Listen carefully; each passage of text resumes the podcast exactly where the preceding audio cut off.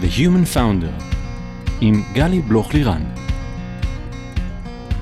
היי, כאן גלי בלוך לירן וברוכים הבאים ל-The Human Founder, הפודקאסט שבו מדברים על ההיבטים המנטליים של המסע היזמי.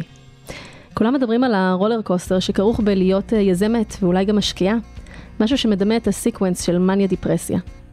איך מרגישים high מטורף כשאת בתפקיד בכיר בהייטק בחברה נחשבת, ואיך חווים לואו חזק כשפתאום את לא, ומה לעזאזל עושים כעת.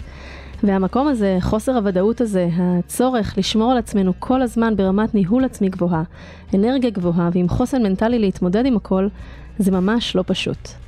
בכל פרק אני אשוחח עם יזמים, משקיעים, יועצים, פסיכולוגים, במטרה לתת מקום ללייר הנוסף הזה שפחות מדברים אותו בקול רם, ההיבט המנטלי שמלווה את הדרך היזמית, וגם אשתף עצות וכלים שיסייעו לכם לייצר פוקוס, בהירות וחוסן מנטלי. כדי להיות יזמים מאוזנים שטוב להם. היום איתי כאן אה, מורן זר קצנשטיין, אהלן. היוש. היוש, איזה כיף שבאת.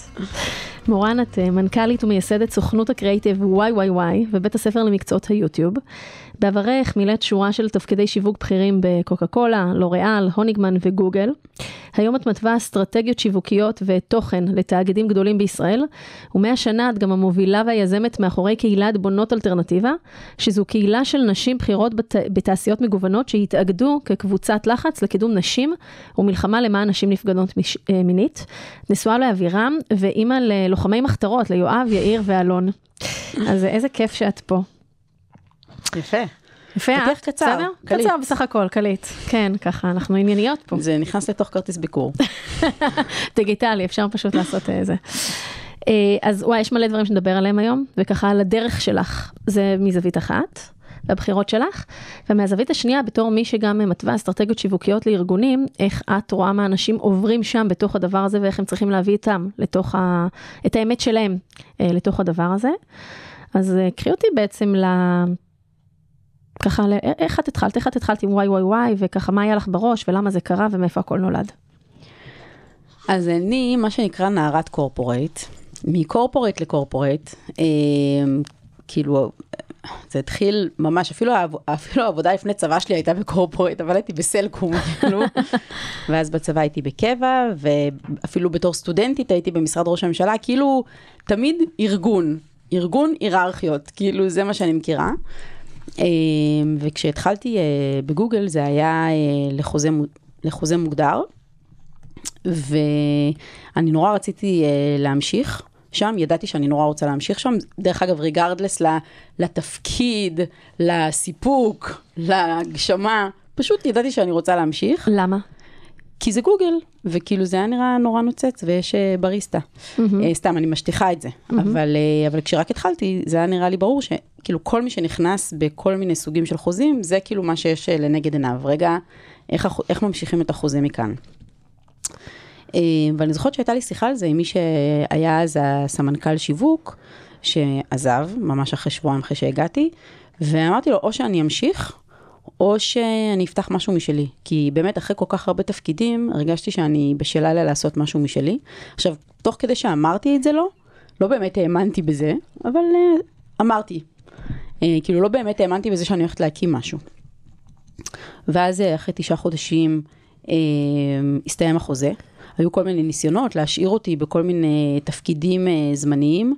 אה, זה לא הצליח, ה-committee לא אישר.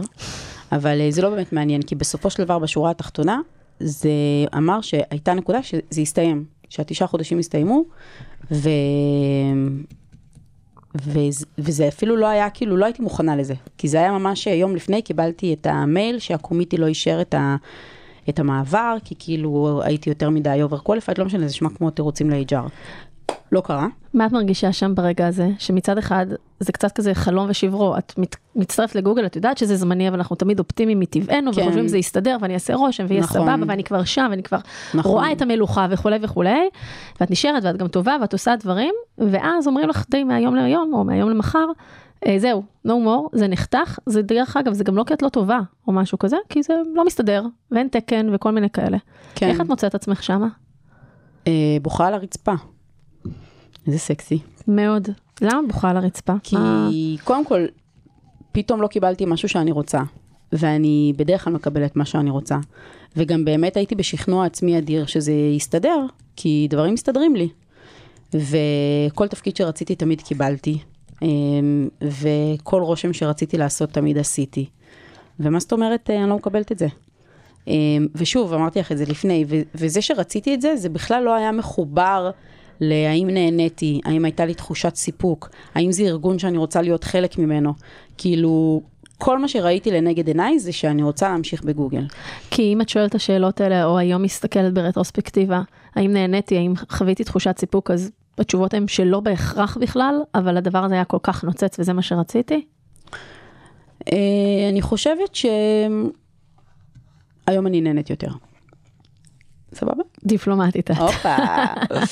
היום אני נהנית יותר, אמ, אבל גם מאוד מאוד פחדתי.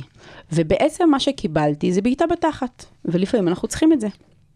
ואני גם חושבת שהסיבה שכל כך נאחזתי בסיפור הזה של גוגל, הוא כי באמת יצרתי איזושהי מחויבות לעצמי, שאם לא זה, אז לא יהיה עוד קורפורט. אז יהיה עכשיו הדבר הזה שאת, אה, שחשבתי עליו עוד כבר שנים רבות, אה, והתבחבשתי איתו הרבה מאוד זמן.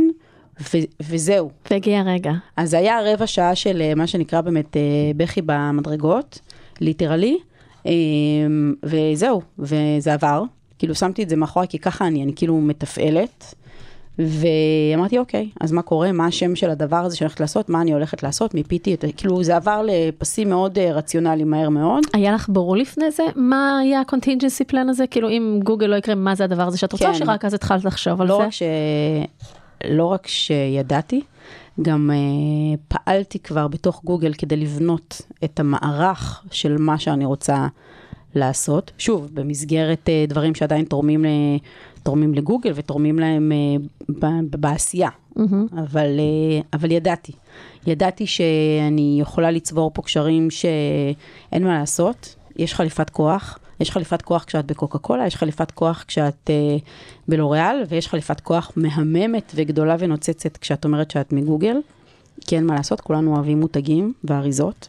וגוגל זאת אריזה, אריזה נוצצת. וואי, כל הפודקאסט יהיה על גוגל? לא. לא, אנחנו עכשיו לא. זהו, אנחנו זזות משם. כן, ממש, כאילו ממש, בואי, זה, זה, זה נשמה, זה המקום עם הזמן הכי קצר והכי פחות אימפקט שהייתי בו. אבל, אבל לא הוא נתן לך בעיטה בתחת טובה כדי להמשיך, אה, נכון, הלאה. נכון, הוא נתן. אני אגיד לך מה קיבלתי מגוגל, ונס, ובאמת נסיים בזה.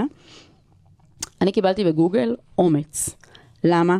כי תמיד הייתי כאילו במקום של האם אני יודעת מספיק, האם אני אה, חכמה מספיק, האם אני טובה מספיק, ואז הגעתי לשם וראיתי את האנשים שאמורים להיות הכי מבריקים וחכמים בתעשייה, והם באמת הכי חכמים והכי מבריקים, אבל וואלה... אני לא נופלת לא, מהם. הכל טוב, הכל טוב, ודווקא זה נתן לי אומץ להגיד, סבבה, זה לא שיש עולם שלם בחוץ של אנשים מבריקים שאת כאילו לא תדעי איך להתמודד איתם, הכל טוב. אז זה נתן לי אומץ. את מדברת פה על נקודה שאנחנו רואים אותה הרבה אצל יזמים ויזמיות, של כל הנושא של האימפוסטר סינדרום ותסמונת המתחזה שאנחנו אף פעם לא good enough ותמיד יש יותר כן. טובים וכולי. והרבה פעמים אנחנו צריכים את האישור החיצוני הזה, אה, לראות שאנחנו דומים, לראות שאנחנו באותם אזורים, לראות שאנחנו בסדר, כי משהו בפנים עוד לא מקוין מספיק כדי להגיד לעצמנו, you've got it. כאילו, את, את יכולה לדעת להתמודד על זה, יהיו דברים שלא תדעי, לא נורא, תלמדי, תקומי, תמשיכי, אבל אנחנו עוד בשלבים, דרך אגב, גם בשלבים מתקדמים של החיים, הרבה פעמים יש לנו הבלחות כאלה של פתאום להזדקק לאישור הזה, לרקוגנישן ולאישור הזה מאחרים. צורה חיצונית. אבל באמת אומרת שכשהגעת לשם, לגוגל, ותכף נפסיק לדבר עליה, כן, ש... שראית שאת בסך הכל נורמלית, וגם האנשים שם נורמליים, אני חושבת שעוד משהו יש בנקודה הזאת, כי רואים את זה הרבה בסטארט-אפים, בכלל עם כל מה שקורה היום על ה, ככה, על המרדף אחרי הטאלנטים וההון וכולי, אז זה נכון שיש אנשים מאוד מאוד חזקים אולי מבחינה... יש לי משהו גם להגיד לך על טאלנטים. אין בעיה. אבל תכף אה, נדבר על זה. שום בעיה. אז לא רק שיש אנשים אה, מאוד מצליחים, נגיד, אולי מאוד מבינים קוד לעומק ויודעים לממש ולעשות דברים מאוד מאוד טובים, אבל יש גם מקום לאנשים שהם מאוד מאוד טובים בדברים אחרים. ובסוף רק כשיש לנו גם כאלה וגם כאלה וגם כאלה, אנחנו יוצרים איזשהו גרעין לחברה שיכולה להתקדם ולצמוח. כן, מה רצית להגיד על טאלנט? שאנחנו באמת עכשיו, יש איזה מרדף ענק אחרי טאלנטים, ובתור מישהי שמגייסת אה, לצוות שלי, שגדל כל הזמן, טפו טפו טפו, אה, יש אה, משפט כזה באינסטגרם שאומר, אה, אני לא זוכרת, יש איזה עשרה סעיפים כמו עמידה בזמנים, להיות מוכן, אטיטיוד, אנרגיה, כאילו יש איזה עשרה דברים mm-hmm. שמרכיבים אה, עובד טוב, mm-hmm. ש-requires zero talent ואני Mhm. חושבת שאנחנו קצת יותר מדי מעלים על נס את הטלנטיות. אה, אפרופו, אנחנו מקליטות את זה בזמן האולימפיאדה. אה, ואני ראיתי עוד איזה משפט, אם אנחנו עכשיו רגע מדקלמות מפינטרסט, אבל אה, ש-consistency מנצח טאלנט כל יום. נכון. ואני מאוד מאוד מאמינה בזה. ואני מאמינה מאוד במישהי, שאם יש לי חברת צוות שרוצה ומשקיעה ומתמידה ורוצה ללמוד ובאה מוכנה, ו... אז, אז בסוף היא תהיה יותר טובה מ- מכל טאלנט. זה אולי ידרוש ממני יותר מאמץ, זה אולי ידרוש ממני יותר משאבים ניהוליים, יותר ליווי, אבל ההשקעה הזאת היא משתלמת, אה, כי היא גם מרגישה שאת מצמיחה אותה. ו... ואני חושבת שאנחנו קצת יותר מדי uh, מתרשמים במהירות מ... מאנשים מבריקים. אני לא אומרת, יש להם מקום תמיד, אבל uh, לאנשים מבריקים יש גם דברים שבאים איתם. בא איתם לפעמים גם קצת יוהרה, בא איתם קצת, uh, בא איתם לפעמים קצת uh, היבריס, uh, אני לא יודעת איך הם בקבלת ביקורת. Uh, אז צריך קצת לאזן את הדברים, צריך לתת מקום גם ל-hard workerים, uh, והם הרבה פעמים גם יכולים לנצח את, ה... את ה-talentים. אני מאוד מסכימה עם מה שאת אומרת, ובמחקרים גם מדברים על זה שפעם מאוד מאוד קידשו את הכישרון, והיום יודעים שזה לא רק כישרון מה שאנחנו צריכים, אלא באמת ההתמדה. לגמרי. ההתמדה, בדיוק מה-consistency, להמשיך, להתמיד גם כשקשה, והרצון הטוב וכולי, ומה אתה מביא ככה לתוך הצוות, ואלה באמת דברים מאוד מאוד אה, חשובים, כי... כי בסוף זה משחק שהוא לטווח ארוך. בדיוק. ו- ובאמת המקום הזה שגם מאפשר לנו כמנהלים להעצים אנשים בפנים, זה משהו שיוצר engagement מאוד מאוד חזק וגורם להם גם אחר כך אה, אה, להישאר. ואם אה, אני מחברת את זה רגע לסיפור של, ה- של היזמות דווקא, אז כיזם או כיזמת את יכולה להיות מבריקה. אבל uh, האם את תמשיכי להיות מבריקה גם אחרי שיגידו לך לא, ואחרי שלא יחזרו אלייך להצעת מחיר, ואחרי שלא יחזרו אלייך אחרי מצגת? כאילו, איפה, איפה את ממשיכה עדיין לקום בבוקר כל יום ולהמשיך אה, להילחם? להילחם כל יום. עכשיו, ברור שיש ימים שהם של, ימים של כן ויש ימים שהם ימים של לא, אבל בעיניי, talent מוכשר או מוכשרת ככל שתהיי, את uh, עדיין צריכה להיות consistent, uh, ובעיניי uh, זה מה שינצח בסוף.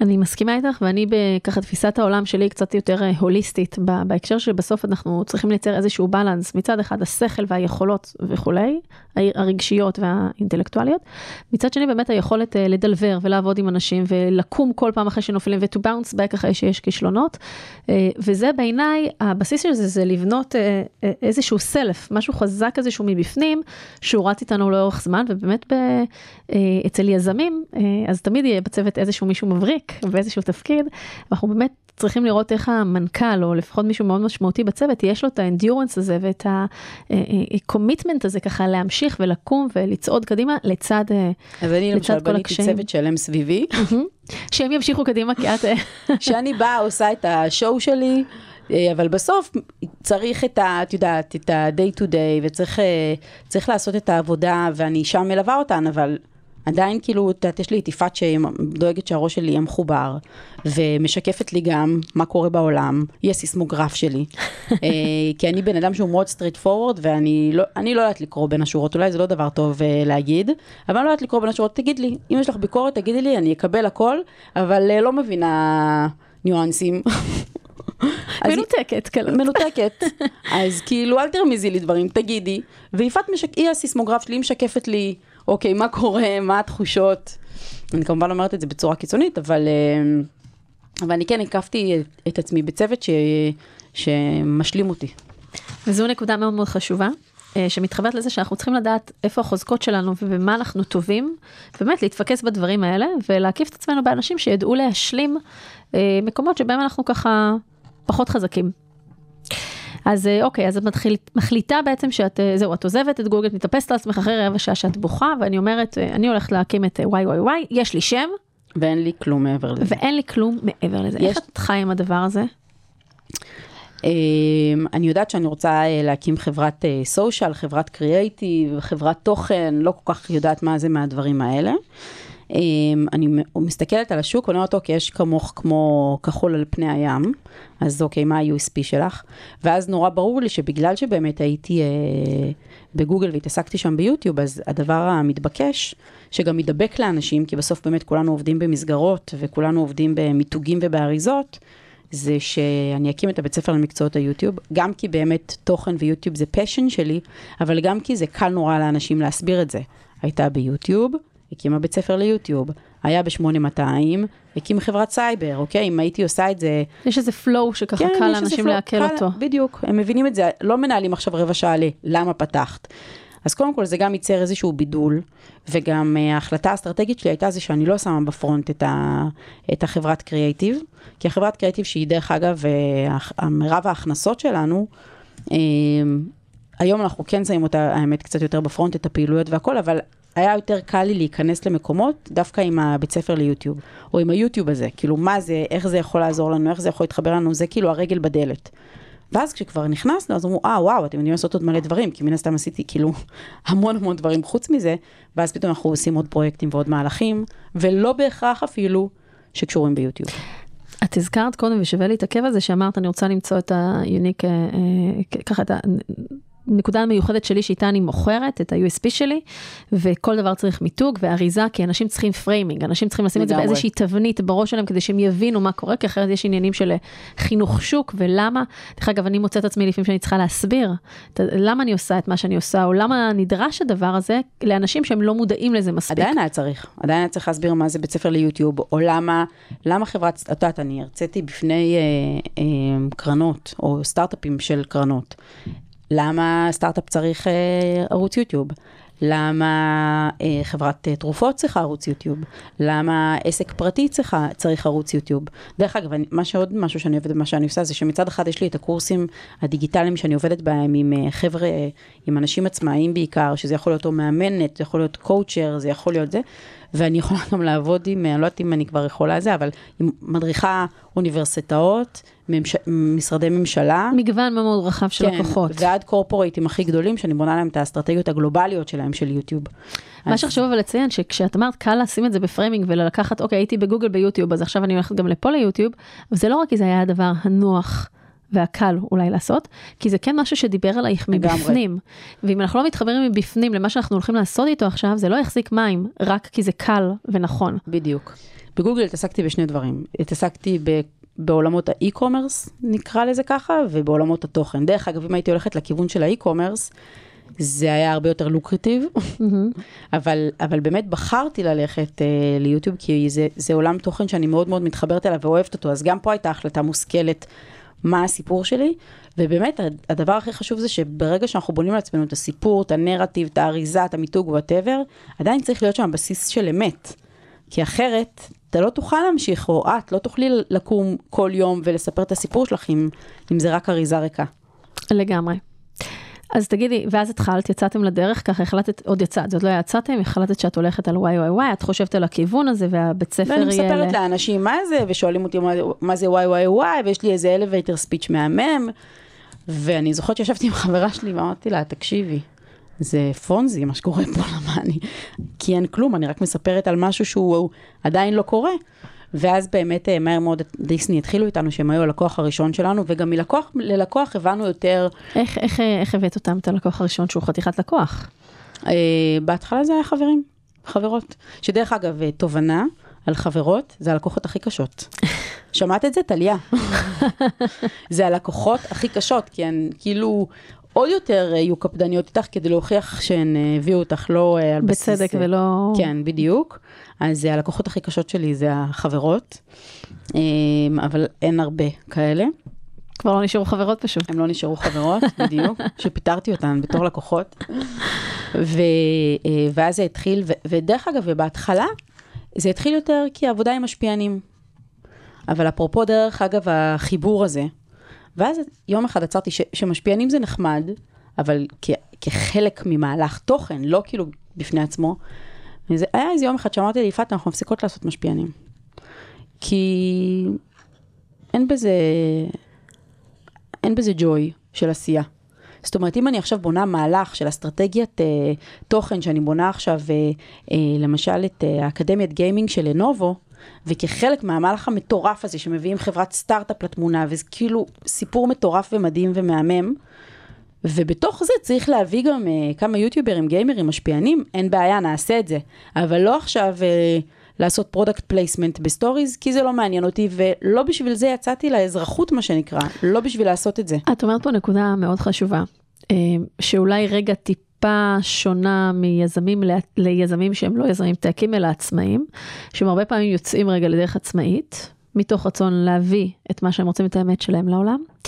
אבל הם מוצאים את עצמם, לוקחים המון המון אה, לקוחות שהם בכלל לא מדויקים, וזה בכלל לא סוג העבודה שהם רוצים לעשות, כי הם רגע לחוצים ממה תיכנס לא, משכורת אני וכולי. אני לא חושבת שזה רלוונטי, אני לא חושבת שזה לא נכון גם ליזמים. יש לי חבר שיצא מגוגל והוא אה, עכשיו יזם מדהים, ובהתחלה הוא, כשהוא עוד עבד על המוצר, אז בהתחלה המוצר היה סוג של service.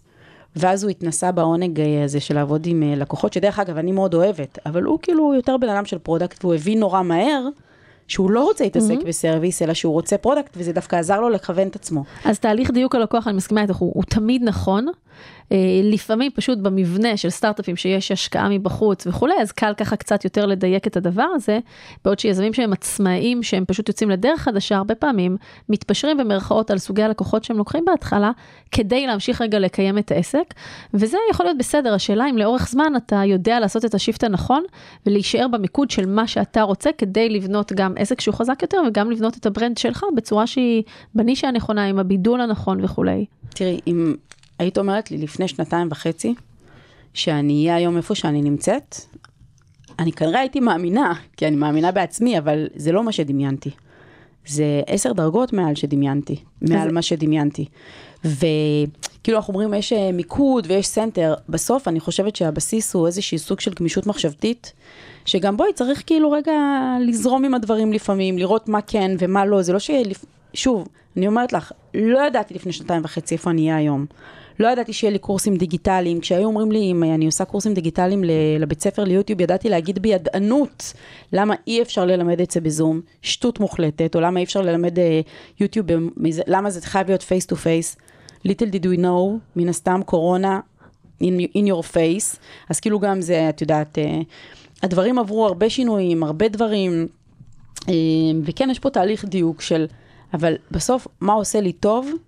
ומה, וכשאת מדויקת עם עצמך, אז, אז הכסף גם זורם בהתאם. זאת אומרת, זה לא כאילו רק איזה לה לה לנד כזה, נעים לי, לא נעים לי, אלא נעים לי, אני טובה, אני באלמנט שלי פה, ופה גם uh, מגיע הכסף. ואז את יוצאת לדרך ואת מתחילה עם הדברים ואת מתחילה ככה להתגלגל ובאיזה שלב את uh, מחליטה בעצם להכניס ככה צוות לתוך התמונה שזה לא יהיה רק אה, one woman show או שזה היה מההתחלה. Um, קודם כל זה היה מהלך שהוא מאוד מאוד מפחיד כי אני חושבת שאצלי זה, בגלל הרקע שלי זה היה אפילו שבעתיים. למה? בגלל שבאתי מהמקומות האלה של, היי, אני מורן מה. אני מורן מה. את פתאום לא מורן מה, את מורן, נעים מאוד. אז אה, קודם כל יש פה את התהליך שלה להוריד את החליפת כוח, שהוא תהליך מאוד מאוד מפחיד. כי מי את כשאת לא בגוגל, ומי את כשאת לא ב whatever, אוקיי? זה משהו ש... היית הרבה בתוך השיחה הזאת עם עצמך, של מי אני אלמלא גוגל? אני אגיד לך יותר מזה, לא רק גוגל, עזבי, כן, גוגל אמר לך קצר. כן, כשם קוד. אבל אמ, אני, היה לי תפיסה מוטעית, שאנשים שיוצאים לעצמאות הם אה, quitterים. הם אנשים שוויתרו, הם אנשים שלא הצליחו במשחק, ופרשו. וזאת הייתה התפיסה שלי. ואז, אה, אה, כאילו, הם הפכו להיות יועצים. עכשיו, מן הסתם, שזאת הייתה תפיסה מוטעית. היום כשאני מבינה כמה זה הרבה יותר טוב אני אה, להיות אה, עצמאית או להקים עסק משלך. על, על מה הייתה מבוססת, התפיסה הזאת שלך? ככה מאיפה היא באה? אה, קודם כל, אני חושבת שסוג האנשים שראיתי שיוצאים אה, לעצמאות, שוב, זה הקטע גם עם אה, אמונה מגבילה, את רואה את mm-hmm. מה שאת רוצה לראות, אבל mm-hmm. כאילו האנשים שראיתי זה האנשים שבעיניי לא היו טובים מספיק. Mm-hmm. אז אמרתי, אוקיי, אז הוא חלש או בינוני. ולא הצליח, או לא הצליחה.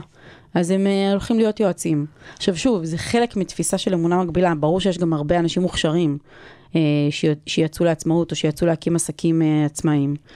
אז זה קודם כל אמונה מגבלה שהייתי צריכה לפתור עם עצמי, כי אני עושה את המהלך הזה, אז איך אני פותרת את הדיסוננס הזה?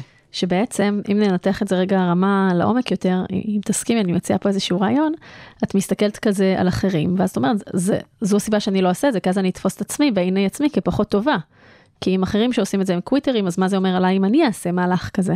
לגמרי. אני אגיד לך אפילו יותר מזה, אני אפילו הייתי אומרת אה, לאנשים ולעצמי, טוב, אני אנסה את זה שנה-שנתיים, ואם לא, אני תמיד יכולה לחזור לאיזה קורנר אופיס. זאת אומרת, גם לעצמי הייתי צריכה רגע להסביר, אבל כן אני אומרת שהיה ברור לי שיש פה איזשהו ויתור שאני עושה, אה, מקריירה שהיא כן קריירה משגשגת, אוקיי? למשהו אחר. והייתי צריכה גם להצדיק לעצמי את המהלך שאני עושה. האם מה שאני עושה עכשיו, זה, וזה כן איזשהו דיוק כזה שקיים, אבל זה גם כאילו, אפשר לקרוא לזה דיוק, אפשר לקרוא לזה... איך את בוחנת את הקריירה המשגשגת? כי אמרת פה צמד מילים, ואני יכולה לחשוב על כל מיני מטבעות. כי אני יודעת להגיד לך, שאני, אני יודעת להגיד לך היום, כמה אני שווה. ברגע זה, בחוץ. כסף. כסף. אני יודעת להגיד לך כמה אני שווה. עכשיו, האם הכסף הזה מגיע אה, דרך העסק שלי? זה קריטריון אחד, אוקיי? זה קריטריון, דרך אגב, שהוא מוטעה. כאילו, זה לא הקריטריון אבל ה... זה הקריטריון הראשון שאת בוחרת לציין אותו, וגם בצורה מאוד מאוד ככה... כי הוא, כי הוא קל לי, כי אני מודדת את עצמי בכסף. האם זה הדבר הנכון? לא בטוח. זאת אומרת, למשל אבירם אומר לי, אבל כיף לך, אבל טוב לך, אבל את נהנית, ואז זה מעצבן אותי, אומרת לו, מה, נראה לך שאני בחוג? מה זה נהנית? אבל הוא בעצם מדבר איתך על מטבע העושר, איך נכון, את מודדת את עצמך במטבע העושר, אבל... כי הוא מסתכל ככה, כנראה מהמשקפיים האלה, לעולם. כי אבירם תמיד צודק, ובסוף הוא צודק. כי לא, שווה, לא שוות כל המשכורות בעולם, ולא שווה כל הבריסטות אם את לא מרגישה שאת בביטוי עצמי מלא, ואני היום בביטוי עצמי מלא. אבל עדיין, בא לעשות מלא כסף, מה הקשר? הכסף זו רק זירה מסוימת, אה, לראות בה איך גם כשאת משגשגת ונמצאת בביטוי עצמי מלא וטוב לך, אז את גם עושה שם כסף אה, בתוך הדבר הזה. נכון. אבל כן חשוב לי להדגיש את הנקודה הזאת, וברור שאנחנו רוצים לעשות כסף, הכל בסדר. כסף ברור. זה לא מילה גסה וזה חשוב, הכל בסדר. אבל... אה, שכשאמרת קודם את המשפט, היה לי ברור שיש ויתור על קריירה משגשגת, אז, אז אני לא יודעת אולי אם זה ויתור, אני משנה. את סוג הקריירה שלי, כי, כי קריירה זה ענף. ברור, המטרה שלי, אני, אני תפקידי פה להקשיב, להקשיב לך ולראות מה... כי זה תכלס לא באמת ויתור, כי... את שינית נתיב בקריירה מדבר אחד לדבר אחר, ודרך אגב, זה ההבדל גם בין קריירה לעבודה, שכרגע זה מסלול, וזו דרך שאת הולכת בה ואת evolving שם כל הזמן. ובחרת להש... להחליף מקור הכנסה מסוים כקורפורייט, במקורות הכנסה אחרים, ובדרך להרוויח המון המון אה, ביטוי עצמי והמון אה, סיפוק והמון תחושה של אה, הגשמה עצמית, והמון תחושה שאת אונינג את הדברים ואת מנהלת אותם, וזה דברים שמאוד מאוד משפיעים על ה-sense of happiness שלנו. לגמרי. ואני אגיד לך עוד משהו, כי גם את החליפה של הצניעות הורדתי. אמ, זה בא ביחד עם החליפת כוח, היית חייבת ללבוש משהו כדי לא להישאר. כן. אני חושבת שהשנתיים וחצי האחרונות אה, של מה שאני עושה דווקא הרימו לי אפילו עוד יותר ועזרו לי לבנות את המיתוג האישי שלי אה, אפילו יותר מקודם. כאילו זה רק הרים עוד יותר. הערך, אני חושבת שהערך שלי בשוק עלה אפילו יותר ממקודם. עכשיו בוא נדבר על למה את עדיין מודדת את עצמך, ננה, ככה וככה, אבל... אה, הער, אז, אז אני רוצה רק להתחבר למילה ערך, הערך שלך בכסף עלה בשוק, אז בגלל כי את מרגישה, אז את יודעת, זה שיח, זה שיח שיש לנו עם עצמנו עם ערך עצמי. איך אנחנו מודדים את עצמנו, איך אנחנו מרגישים עם הדברים. אה, וגם קודם כנראה הרגשת טוב ברמה מסוימת כזו ואחרת, ועברת בין טייטלים ו- וארגונים מאוד מאוד אה, מוצלחים ושווים, אבל דווקא כשאת עושה את הבחירה הזו וקמה על הרגליים אחרי רבע שעה שבכית במדרגות, ומקימה את העסק החדש, וחושבת שזו עונת פונזי בהתחלה, ומתחילה לבנות אותו, ועם חברות ואנשים, ומכניסה אנשים ותחתייך וכולי, את רואה שעל אף כל האתגרים, את מצליחה, ואת מתקדמת, ואת שורדת, ומגיע דיסני, ופתאום מגיע עוד לקוח, פתאום מגיע עוד לקוח, כן, ופתאום ו... הריטיינר כבר גדול יותר, לגמרי. פתאום אני מאכילה פיות, ואת אומרת, בואנה, כאילו, אני מסתכלת על עצמי, זו אני, אני כאילו עושה את הדבר הזה. זה מטורף. זה מטורף, והלקוחות, אה, הפורט... אני אגיד לך משהו. הייתי לפני שבוע בהרצאה של גדעון עמיחי. מתה עליו. הלכתי, כן, הלכתי לשמוע קצת, לפתוח את הראש, ואז הוא מראה כל מיני... Uh, קייסים שהוא טיפל בהם, ואז הוא מראה את החברה המרכזית, אני אומרת, אוי, זה לקוח שלי, ואז הוא מראה שטראוס, ואני אומרת, אוי, זה לקוח שלי, ואז הוא מראה את זה. כאילו, ועכשיו הייתה לידי חברה, ואני כאילו קולטת שכל אה, לקוח שהוא מראה, כאילו, אני אומרת לעצמי, וואו, מי, מי זאת? מי את? וגם, אפרופו אה, הסיפור הזה רגע של הכסף, היום אה, נכנס הרבה מאוד כסף לחשבון של העסק, עשיתי צילום מסך, ושלחתי לאבירם, כאילו, של כל ה...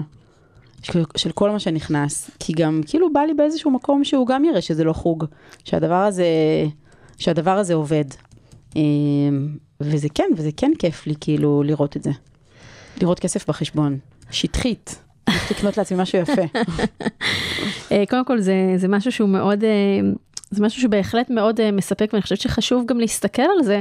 כי בסוף נכון, את לא עובדת בחינם, את רוצה לראות, זה, עוד דרך שבה את באמת, כמו שאמרת קודם, מודדת את עצמך, ואת רואה תנועה שם, כמו שמשקיעים, אוהבים לראות את ה-ROI על השקעות שהם עושים, אה, וזה בסדר גמור, ואני חושבת שזה חשוב לדבר על זה, כי גם חשוב לדעת לדבר על זה. חשוב גם לדבר על כסף, שזה בסדר לדבר למה, על זה. למה, אנשים לא מדברים על יש, כסף? אני ממש אוהבת מדברים, לדבר. מדברים על כסף בקטע של, את יודעת, exitים וכל מיני דברים כאלה, אבל הרבה פעמים, האמת שבישראל זה קצת יותר נפוץ מאשר בחו"ל, את יודעת, כאילו, פחות נכנסים פה, פחות נכנסים לכיס של כל אחד ומה קורה.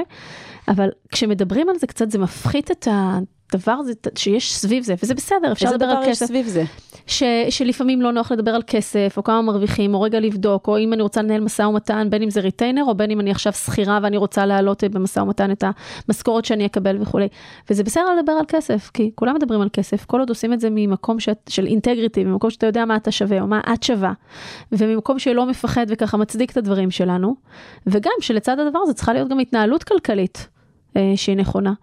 אה, כי את יודעת, אני מדברת עם הרבה חברות נגיד יזמיות שפתאום עושות אה, מלא כסף, או גם חברים, אבל הם לא מרגישים את זה בכלל בחיים שלהם הרבה פעמים, כי כשאתה מרוויח יותר גם רמת החיים עולה.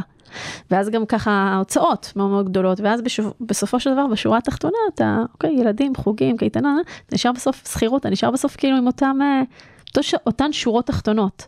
אז אני אומרת רגע לחזור למה שאת אמרת, להסתכל על הדבר הזה, ובאמת ככה להעריך. להעריך את מה שקורה, אבל לא רק להראות תמונת מסך לאווירם, להראות תמונת מסך לעצמך. כאילו, אני, אני בניתי את זה, אני בונה את זה עדיין, אני עובדת קשה בשביל זה. הנקודות היחידות שבהן אני באמת עוצרת רגע אה, לטפוח לעצמי על השכם, כי זו התנועה שעשית קודם, ברדיו. זה היה בשבילך. צוחקת. זה... ב-day to day, אני ממש לא יושבת ואומרת, וואו, אני פשוט מדהימה. אלא, את יודעת, בנקודות כאלה כמו עכשיו, שאני עשיתי לו את הצילום מסך ועפתי לדבר הבא ולא נשמתי, כאילו אני לא נשמת, עובדת, עובדת, עובדת, לא נשמת. וכאילו הנקודות האלה עכשיו זה דווקא הנקודות שבהן אני עושה רגע פאוזה ו... ומסתכלת רגע על הדברים. אמ, אז זה כאילו איזושהי נקודת שיא, אבל אחר כך יש לי איזה, את יודעת, זה פגישה עם לקוח, איזושהי הגשה מאוד מאוד גדולה, פרויקט מאוד גדול שבדיוק היום אנחנו מגישים. אז... יש כאילו נקודות אור כאלה, והרבה מאוד אה, עבודה סיזיפית, יומיומית. אה, אז זה הכל בתוך אה, תמהיל אחד. לגמרי, וזה, וזה הכל חלק מהמסע הזה. תגידי, בואי נדבר קצת, כי את נורא מצחיקה כזאת. בואי נדבר רגע על אה, הומור. אוקיי. Okay. ככלי התמודדות רגע. אוקיי. Okay. משהו שאת ככה, קורה לך הרבה? אה, לא יודעת, אני פשוט עושה את זה. פשוט עושה את זה. את מה? זה משהו שבא לך טבעי. אה, קצת ציניות, קצת צחוק כזה, לא לקחת את עצמך ברצינות מדי. באופן כללי אני לא חושבת שאנשים צריכים לקחת את עצמם ברצינות מדי. אני חושבת שזה בומרי, שזה כאילו, מה, מה? על מה יש לך לקחת את עצמך ברצינות? מה עשית? העלית מעפילים, כאילו, מה זה, אז בזה אני מאמינה, אני גם חושבת שיש בזה קצת קסם, כאילו, אני חושבת שיש בזה קסם, אני חושבת שזה לא תמיד עובר את כולם במסננת. אה, דרך אגב, שעוד יתרון ברגע בעצמאות, או ב-to own your, את העסק שלך, זה שזה מסננת מאוד טובה. למי יעבוד איתך ומי לא, כי מי שלא מתחבר להומור, לאישיות, להתנהלות, אז הוא לא יעבוד איתי, וזה בסדר גמור. זה לא אותו דבר כמו כשאת בקורפורייט, ואת uh, כל בוקר פוגשת איזה קולגה שבא לך לא טוב, אבל אין לך שום דבר לעשות בעניין. אז uh, זה גם עוד איזשהו יתרון.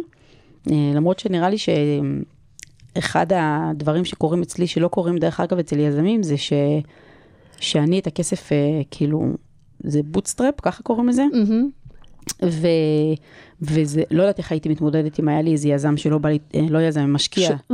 ושעכשיו אני צריכה כאילו לחלוק איתו את ההכנסות. להכיל, לא, הרווחים. באופן כללי להכיל אותו, אותו. ושהוא צריך להכיל אותי, אבל נראה לי שגם הדברים האלה עובדים בסוף על, אה, על אנרגיות ועל חיבור. אז תראי, יש, יש מודלים לכאן ולכאן, ואפשר לעשות את זה לבד, ואפשר לעשות עם זה, את זה עם שותפים, וכמובן שיש יתרונות וחסרונות. אה, שאלת אה, אותי, אבל אם, יצא, אם הייתי לבד מהרגע הראשון. כן, אז לא. כי הדבר הראשון שידעתי, זה ש... שאני צריכה מישהי לידי, או מישהו, לא משנה, כאילו ברמה המנטלית אפילו. אמ, והדבר הראשון שעשיתי זה הרמתי טלפון ליפעת, שעבדה איתי באוניגמן, והיא בדיוק הייתה בחופשת לידה, ואמרתי לה, תקשיבי, אני- בונה משהו, בואי איתי. אמ, ובחודשים הראשונים אה, זה היה אפילו ללא שכר, ובחודשים האחרים זה היה עם שכר אה, מאוד נמוך, ו... והיו חודשים שרק יפעת קיבלה שכר, ואני לא. וגם היום, דרך אגב, יפעת היא זאת שמרוויחה הכי הרבה בצוות. היא לא יודעת אם אנחנו נכניס את זה, אבל היא מרוויחה הכי הרבה בצוות. לא, פשוט כי אני משאירה את כל הכסף וזה, אני לא מושכת את הכל, אבל, אה, אבל אני מרשה לעצמי סכום, ויפעת אה, מרוויחה יותר ממני, נגיד ככה. שיש בזה אלמנט אחד של מפרגן, וזה, וזה חשוב וזה נהדר מצד אחד. מצד שני, את גם יודעת מה את צריכה, מה, י, מה ייצר לך את הביטחון הזה לגמרי. כדי להמשיך.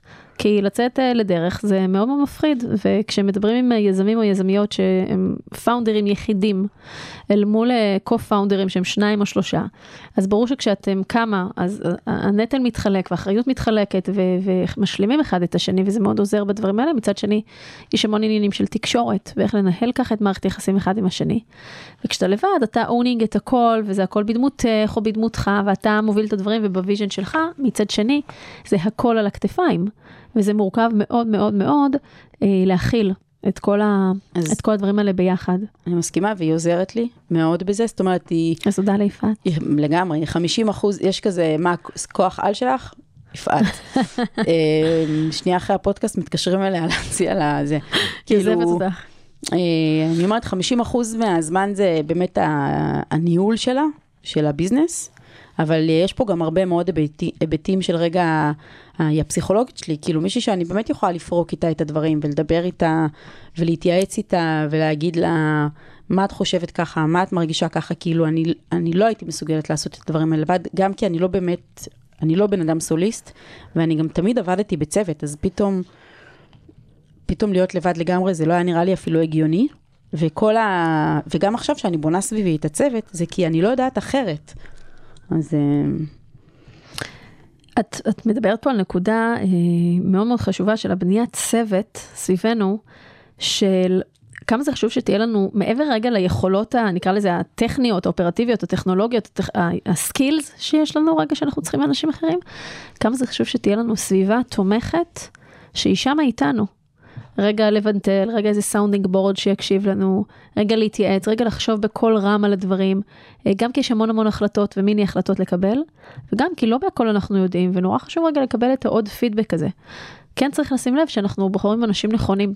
להיכנס ל... נקרא לזה רגע דירקטוריון, לא באמת במובן של חברה ציבורית, אבל בדירקטוריון היועצים שלנו, אה, חשוב שאנחנו מכניסים לשם אנשים שגם רוצים ביקרנו, וגם יודעים לפרגן, וגם באמת אה, ב vibeים שלנו, וגם רואים את ה vision לאן אנחנו רוצים ללכת, והם נותנים לנו לפעמים כאלה ליטופים, ליטופים בכנף, דיוקים פה, דחיפות כאלה קטנות, עוזרים לנו ללכת אה, בדרך הזאת.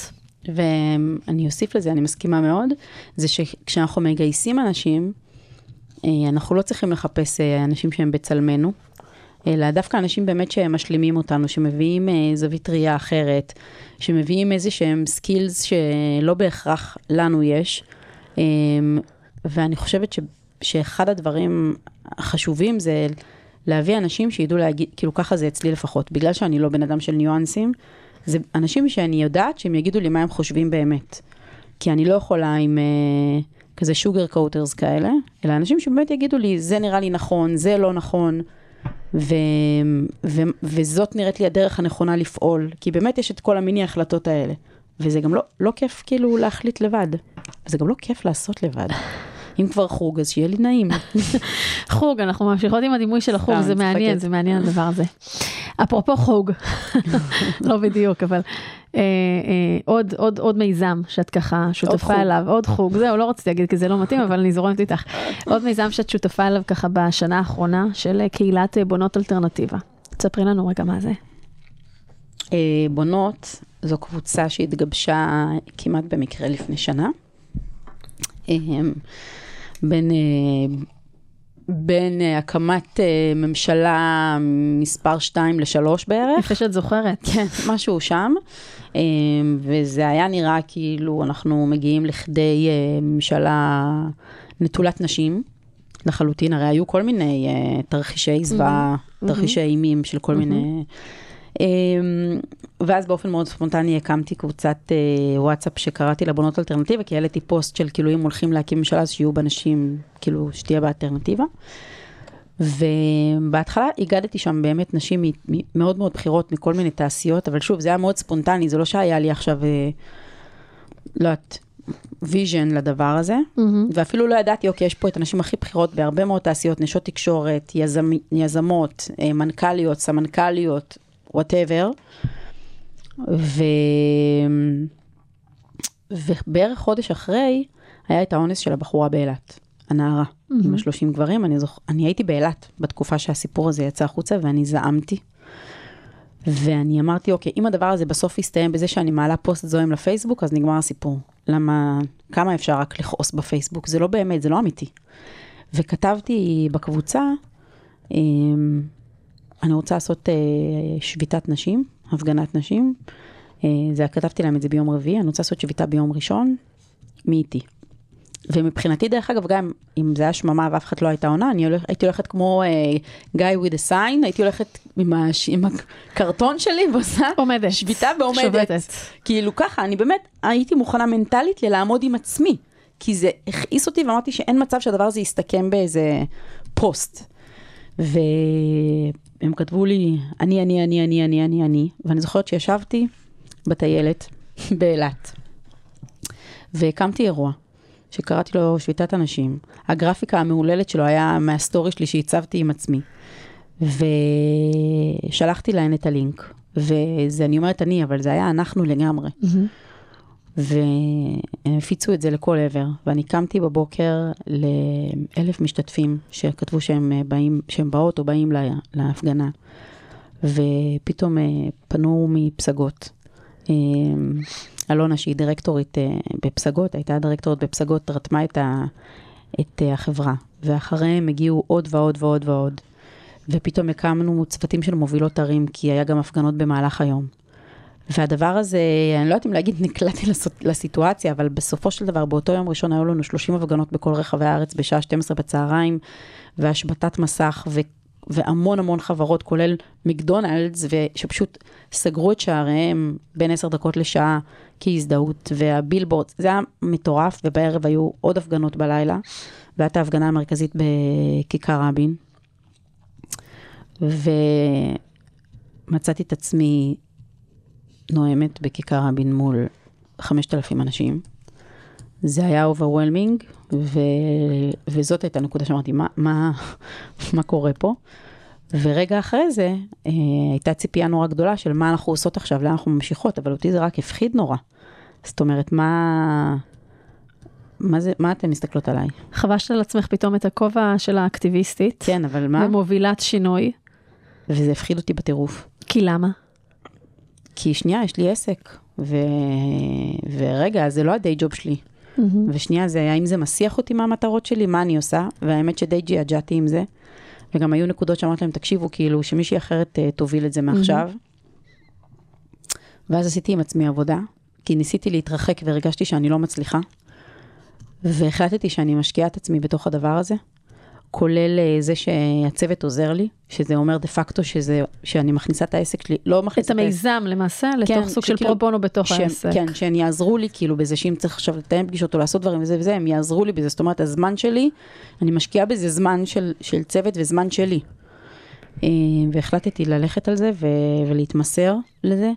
ואני בדיוק אה, עומדת באותה נקודה כמו שעמדתי בנקודה עם השלט, כאילו, אם לא יצא מזה שום דבר, אז זה לא יצא, אבל אני אדע שאני עשיתי את מה שאני יכולה, ומה שנכון שיעשה, שהוא לא יהיה פוסט בפייסבוק, וגם אם זה אומר שעכשיו אני אצטרך לעמוד עם שלט, אז אני אעמוד עם שלט, כדי שאני אוכל לעזור uh, לנשים נוספות. ומה למעשה המטרה היום של ככה, של בונות, מה, מה שהיא עושה היום, למעשה, ככה שנה קדימה? המטרה שלנו היא בעצם גם לעזור באמת לנשים, uh, ובכלל, זה, זה עולם שלם של, של אנשים שהם נפגעים, uh, גם נפגעות תקיפה מינית וגם נפגעות אלימות. אנחנו בדיוק סיימנו עכשיו גיוס המונים לליאת הנשל, שבעלה, uh, שניסה לרצוח אותה בדרכים מאוד יצירתיות, משתחרר מהכלא. ובעצם מצאנו פתרון טכנולוגי שיגן עליה ועל נשים אה, מאוימות נוספות. אה, והגענו עם זה לקרן ברק, חברת הכנסת, כדי להציג לה את הפתרון הטכנולוגי, כדי שאולי הדבר הזה יקבל גם איזושהי תמיכה אה, מצד הממשלה. ואנחנו כל הזמן עושות, והמטרה היא גם מצד אחד להגן ולעזור לנשים שעם היכולות שלנו, כי יש לנו יכולות הפצה יוצאות דופן, והמנהלות הקהילות הכי גדולות בישראל נמצאות אצלנו בקבוצה, הם חלק מהקבוצה. אבל מצד שני, וגם דרך אגב לרתום, את ה- היכולת שלנו באמת לרתום ארגונים, מוסדות, קורפורטים, כי כולנו באות מהמקומות האלה, או רובנו, אף אחד פה, זה לא הדיי ג'וב של ה- להיות אקטיביסטית, אלא זה משהו שאנחנו עושות לצד. אמ, אז זה היבט נוסף. והדבר הנוסף, זה גם לתת גב ותמיכה לנשים אה, בכירות בצמרת, שלפעמים מרגיש שם בודד, ולפעמים גם אין חובות בריונות. זאת בריונות מתוחכמת, זו בריונות אחרת, וזה לא בהכרח הטרדות מיניות, אבל, אבל גם כשהן מנסות לקדם דברים, אה, מה שנקרא הולכים להן על הראש. וגם הן צריכות את התמיכה שלנו. סוג וגם, של התנכלויות, או כן. דברים שככה קורים. אה, כן, התנכלויות, אה, מהלכים שעושים אה, להן, שלא בטוח שהיו עושים לגברים, וגם גם כשנשים נמצאות שם, הרבה פעמים לבד שם. הן האישה, האישה היחידה מסביב לשולחן, שזה לא מספיק טוב, ואנחנו שם גם כדי לעזור להן. מעבר לזה שזה מבורך, מה שאתם עושות ועושים, אני, זה, זה רק נשים בתוכה? כן. שדרך אגב, אני חושבת שאפשר גם להכניס גברים פנימה, כי גם הם יכולים לעזור במהלכים כאלה. הם עוזרים, אוקיי. כשצריך. אז אה, אה, אני רוצה רגע לחבר את זה לנקודה, שבעצם היכולת שלך, או הבחירה שלך לצאת אחרי אותה רבע שעה במדרגות שבכית, לא, אנחנו אני מטפסת על על עצמי. עברתי הלאה. דרך אגב, אני מדגישה את הבכי הזה, כי אני, ככה יצא, אני לא בן אדם שבוכה דרך אגב. אבל הוא מאוד מכונן אבל הוא בעיניי. היה, ואני מזכירה אותו, כי לא, לא בטוחה שזאת הייתה הפעם האחרונה שבכיתי, אבל זו הייתה פעם אחרונה שבכיתי ככה. והיא מסמלת משהו, את יודעת, הרבה פעמים ה- יוריקה מורין זה לא בדיוק זה, זה זה שככה יש לנו איזה הבלחה וככה ורעיון, אבל הרגע הזה הוא היה רגע מכונן אה, בחיים שלך לדברים שקורים אחר כך, לדרך שאת, חדשה שאת יוצאת אליה.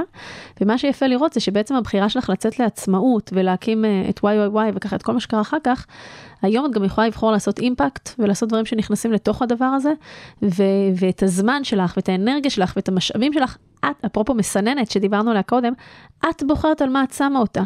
וכמה שמצד אחד, אם נחזור לתחילת השיחה, ואני לא אזכיר את שום הארגון שוב, שאת לא רוצה שאני אזכיר אותו, שאנחנו אומרים, רגע, אנחנו רוצים להיות שם כי זה נורא נחשב, זה נורא נוצץ, והתנאים נורא טובים, והקומפנסיישן, וכולם חושבים על ה-X ו-Y ו-Z כל עוד אני שמה. ומה יהיה איתי ביום שאני אסיר את חליפת הכוח הזו? אז פתאום אנחנו רואים שאנחנו יכולים לאטות הרבה מאוד חליפות אחרות. חליפות צבעוניות, חליפות שנותנות ערך, חליפות שעושות טוב, חליפות שמכניסות כסף, מלא חליפות בלי שיהיה חם מדי בחום יולי-אוגוסט בארץ. ו- וזה מקום שיש שם המון בחירה, המון אחריות גם, המון בחירה והמון חופש, ואפרופו כשדיברנו על המחירים קודם, אמרת אני מכניסה מלא כסף, ואז אבירם אומר לי, אבל, אה, אבל את מאושרת, אבל טוב לך, זה בדיוק הדברים האלה. ואני חושבת שאולי המסר, אם לדייק את זה, אנחנו הרבה פעמים שופטים את ההצלחות ומה זה הצלחה משגשגת אך ורק מתוך המשקפיים של הכסף. וזה לא שם. המשקפיים של מה מספק אותנו ומה גורם לנו להרגיש טוב, הן אלה שביום יום הרבה יותר משפיעות עלינו מאשר מה קורה בחשבון הבנק, וכשטוב לנו שם גם הכסף יגיע. אז אני חושבת שהכסף הוא דווקא אה, השיא של התהליך של ה, דווקא כן של הביטוי העצמי. זאת אומרת, אני חושבת שככל שהייתי יותר מדויקת על מה שעושה לי טוב ומה שנכון לי, ומה שנכון ל-YYY, אז גם. הפרויקטים וההצעות הגיעו והן היו מאוד מאוד מדויקות. אז אה, זה דווקא, זה עוד אחד מהביטויים, כשכאילו זה לא קלישאה של כשתעשי מה שאת אוהבת אז, אה, זה זה. כן. תגידי מורן, אז את באה לעבוד עם לקוחות ועם חברות, ויש הרבה פעמים תחושה כזאת שאו שמתייחסים לנותני שירות, אני לא, לא רוצה להגיד בזלזול, אבל באיזושהי תחושה שלא מעריכים מספיק את הזמן שלהם או את העבודה שלהם. ואת צריכה להתמודד עם אותו שריר אומץ שמצד אחד יצאת וזה עסק שלך ואת בונה אותו וכולי, ואת לא עובדת בחינם, ומצד שני יש לקוחות שאת רוצה בצד השני, אבל צריך ללמוד לשרטט גבולות, כדי לדעת לנהל את המכונה הזאת כמו שצריך. אז תני לי אולי איזה דוגמה ככה ואיך התמודדת איתה. שאלה טובה. אמ, אני חושבת שבקיץ אה, שעבר עשיתי איזשהו שינוי, אמ, כי הרגשתי שמצד אחד אני מעין מחזרת על הפתחים, פונה בצורה יזומה ללקוחות וכולי וכולי, ואז הדינמיקה היא מאוד מאוד מסוימת, של אה, קצת אה, ישחקו הנערים לפניי, אוקיי, פנית אלינו, בואי תגידי לנו מה את יודעת לעשות, הנה בריף, בואי תראי לנו מה את יודעת לעשות. עכשיו, בתחילת הדרך זה עוד היה בסדר, אמ, וגם יש משהו בקריאייטיב, כשאת באה ללקוח, הייתי, בהתחלה הייתי ישר באה לפגישה עם לקוח עם רעיונות ועם כיוונים, ופתאום הייתי כאילו רואה כל מיני דברים שנורא מזכירים את זה עכשיו. אין מה לעשות, קריאיטיב, רעיונות זה משהו ששוקע. אני לא חושבת שמישהו לקח משהו, אבל, אבל בסוף מישהו ישב בחדר ישיבות, זה התחבר לו למשהו שהוא שמע, אין, אין על זה שליטה ואין מה לעשות עם הדבר הזה. אבל באיזושהי נקודה החלטתי שאני מפסיקה לפנות בצורה יזומה ללקוחות, גדולים ככל שיהיו, אלא שהם אה, הם יגיעו אליי, ואם הם לא יגיעו, יש לי את הבית ספר למקצועות היוטיוב שאותו אני בינתיים מקדמת, ויש פה מוצר שעובד, ושככל שאני אשקיע ביותר, ככה הוא יכניס יותר כסף, כי זה ממש, שם זה ממש product. וכשלקוחות כן הגיעו, וזה היו באמת הלקוחות הכי גדולים אה, במשק, אה, אני הבהרתי די בהתחלה, אחרי כאילו השיחת היכרות, שאם הם רוצים באמת איזשהו uh, uh, בריף שנפצח להם, איזשהו רעיון, איזושהי הצעה, היא תעלה כסף. עכשיו, אה, אני זוכרת שפנו אלינו באמת חברה מאוד מאוד גדולה, אם לא הכי גדולה, אמ, והם אמרו, אוקיי, בואי תציגי, ועשיתי להם איזושהי מצגת עם, עם מי אנחנו ומה אנחנו, ואז הם אמרו, אוקיי, אבל אנחנו רוצים קצת יותר drill down. אמרתי להם, אין בעיה, אבל אם אתם רוצים drill down, וזאת הייתה עסקה ענקית, אם אתם רוצים drill down, אז uh, זה כבר דורש ממני לשבת לעבוד על הדבר הזה, ועל זה אתם תצטרכו לשלם. והאוויר שהייתי צריכה לקחת לפני כדי להגיד את זה, זה לא מובן מאליו, כי כאילו יכלתי להגיד לעצמי, וואו, את כל כך רוצה את זה, אז, אז תעשי להם את האקסטרה מייל הזה, אבל לא, בעיניי זה היה המבחן אה, רצינות, ומבחינתי זה היום גם המבחן רצינות שמסנן הרבה מאוד רעשים והרבה מאוד לקוחות. אם אתם uh, משלמים על הבריף בהתחלה, עכשיו אצלי זה יכול להיות בריף, כל אחד יכול uh, להציב את ה-threshold שלו, את היעד, את הסף שלו, אבל מבחינתי זה איזשהו יעד וגם כל הלקוחות באמת הם לקוחות שהגיעו ושילמו. את גם לא יכולה לבוא ללקוח ולהגיד לו, היי, אני רוצה שנעבוד ביחד, ואז כשהוא יבוא ויגיד לך, אה, אוקיי, תעשי לי את זה ואת זה, אז את יכולה להגיד לו, אז להגיד לו, זה עולה כסף. חמודה, בואי, את באת אליי. אז כל הדינמיקה משתנה. וזה בונה אותך גם בצורה אחרת. אני חושבת שאת מעלה בדוגמה הזאת כמה נקודות מאוד משמעותיות, שהן פעם אחת קצת דברים שהזכרנו קודם, האומץ שלך כמובילת עסק, כמובילת חברה, איך אה, ככה לבוא אה, ולהגיד את הדברים.